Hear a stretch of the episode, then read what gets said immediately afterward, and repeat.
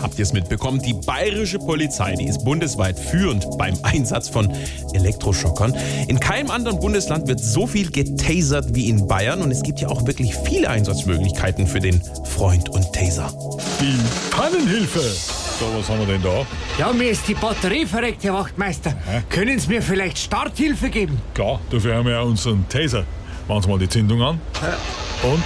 Ah, ah, ah, ah, ah, ah. D- d- d- Dankeschön. Gerne. Haustierrettung. Herr Wachtmeister, Ja. mein Mitzi ist da oben auf dem Baum und kommt nicht runter. ja, das haben wir gleich. Gehen Sie mal vom Baum ein bisschen zurück, bitte.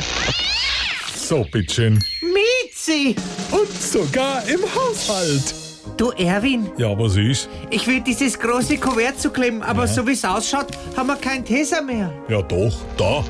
Ah, ah, ah, ah. SWR 3